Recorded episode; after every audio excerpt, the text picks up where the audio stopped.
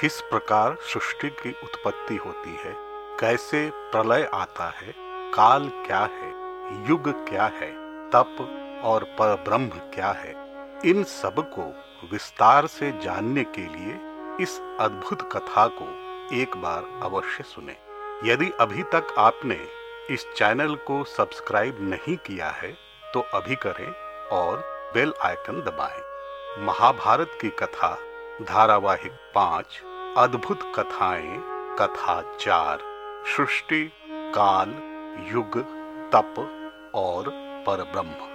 महर्षि व्यास अपने पुत्र सुखदेव को समय समय पर उपदेश देते रहते थे।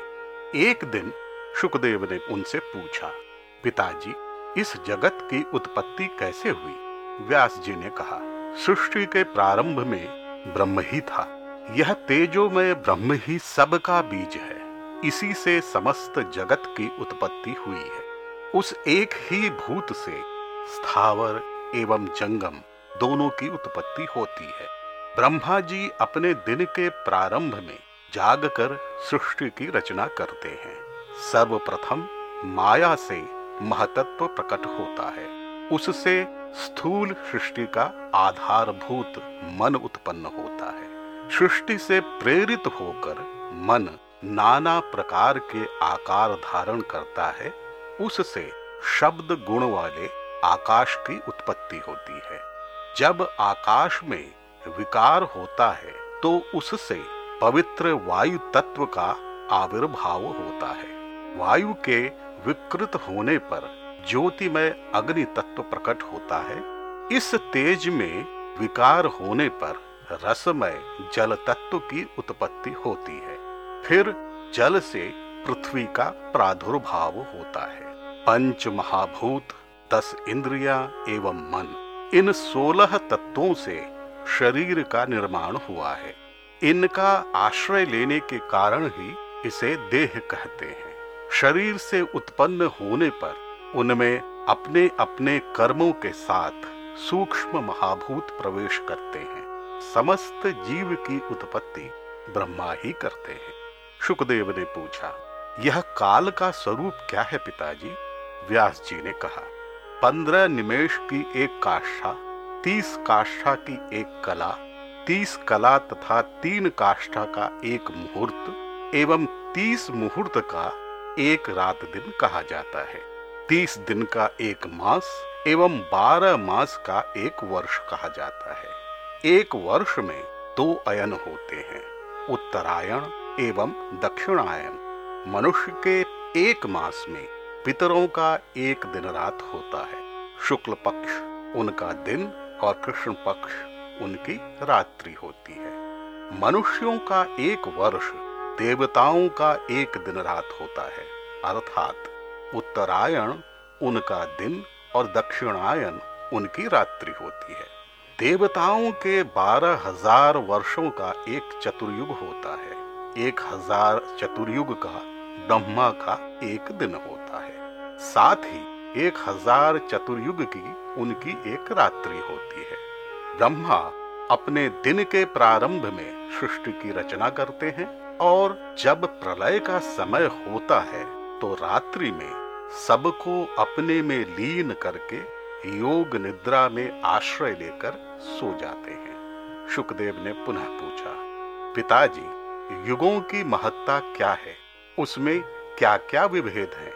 व्यास जी ने बताया, देवताओं के चार हज़ार वर्षों का एक सत्य युग होता है। इसमें 400 दिव्य वर्षों की संध्या एवं उतने ही का संध्यांश होता है। इस प्रकार सत्य युग की आयु अड़तालीस सौ दिव्य वर्षों की होती है। त्रेता युग में यह घटकर छत्तीस सौ वर्षों की, द्वापर में चौबीस सौ वर्षों की तथा कलयुग में बारह सौ वर्षों की रह जाती है। सत्य युग में धर्म एवं सत्य के चारों चरण उपलब्ध होते हैं एवं इनका पूर्णतः पालन किया जाता है। इनमें मनुष्यों की आयु 400 वर्षों की होती है त्रेता युग में यह आयु घटकर 300 वर्षों की, द्वापर में 200 वर्षों की तथा कलयुग में सौ वर्षों की रह जाती है। इसका कारण धीरे धीरे अधर्म में वृद्धि है। स्वाध्याय एवं वेदाध्ययन कम होता जाता है। कामनाओं की पूर्ति में बाधा आने लगती है। इन युगों में धर्म भी भिन्न भिन्न होते हैं। सत्य युग में तप को सबसे बड़ा धर्म माना गया है। त्रेता युग में ज्ञान को उत्तम बताया गया है। द्वापर युग में यज्ञ को श्रेष्ठ बताया गया है। जबकि कलयुग में एकमात्र दान को ही धर्म बताया गया है। सुखदेव ने पूछा, पिताजी, तप का इतना प्रभाव क्यों कहा गया है? व्यास जी ने कहा, बेटे, तप का मूल है शम एवं दम। मनुष्य अपनी जिन जिन कामनाओं की इच्छा करता है, उन्हें वह तप के माध्यम से पूरा कर सकता है। परमात्मा की प्राप्ति भी तप से ही होती है। तप शक्ति से संपन्न होकर ही ब्रह्मा जी ने वेद विद्या का ज्ञान प्राप्त किया तथा उन्हें ऋषि मुनियों तक फैलाया। तप से कुछ भी हासिल किया जा सकता है। सुखदेव ने पूछा। पर ब्रह्म का साक्षात्कार कैसे होता है? युगों में मनुष्यों की कैसी स्थिति रहती है? व्यास जी ने कहा, पुत्र, ब्रह्म के दो स्वरूप होते हैं। एक शब्द ब्रह्म एवं दूसरा पर ब्रह्म इन दोनों का ज्ञान आवश्यक है। जिसे शब्द ब्रह्म का पूरा ज्ञान हो जाता है, वह सरलता से पर ब्रह्म का साक्षात्कार कर लेता है। सत्य युग में लोग वेदोक्त धर्मों के अनुसार तब यज्ञादि करते हैं। उसके बाद त्रेता युग में भी वेदाध्ययन, यज्ञानुष्ठान एवं वर्ण आश्रम परंपरा का पालन हुआ करता है।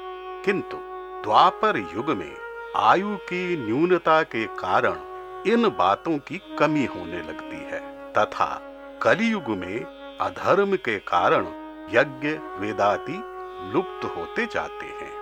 यही सृष्टि का चक्र है। इस प्रकार महर्षि व्यास ने अपने पुत्र सुखदेव को सृष्टि की उत्पत्ति, काल के स्वरूप आदि के बारे में बताया, जो ब्रह्मा के मुख से चलकर ऋषि मुनियों के पास आया और संपूर्ण जगत में ज्ञान के रूप में व्याप्त हुआ।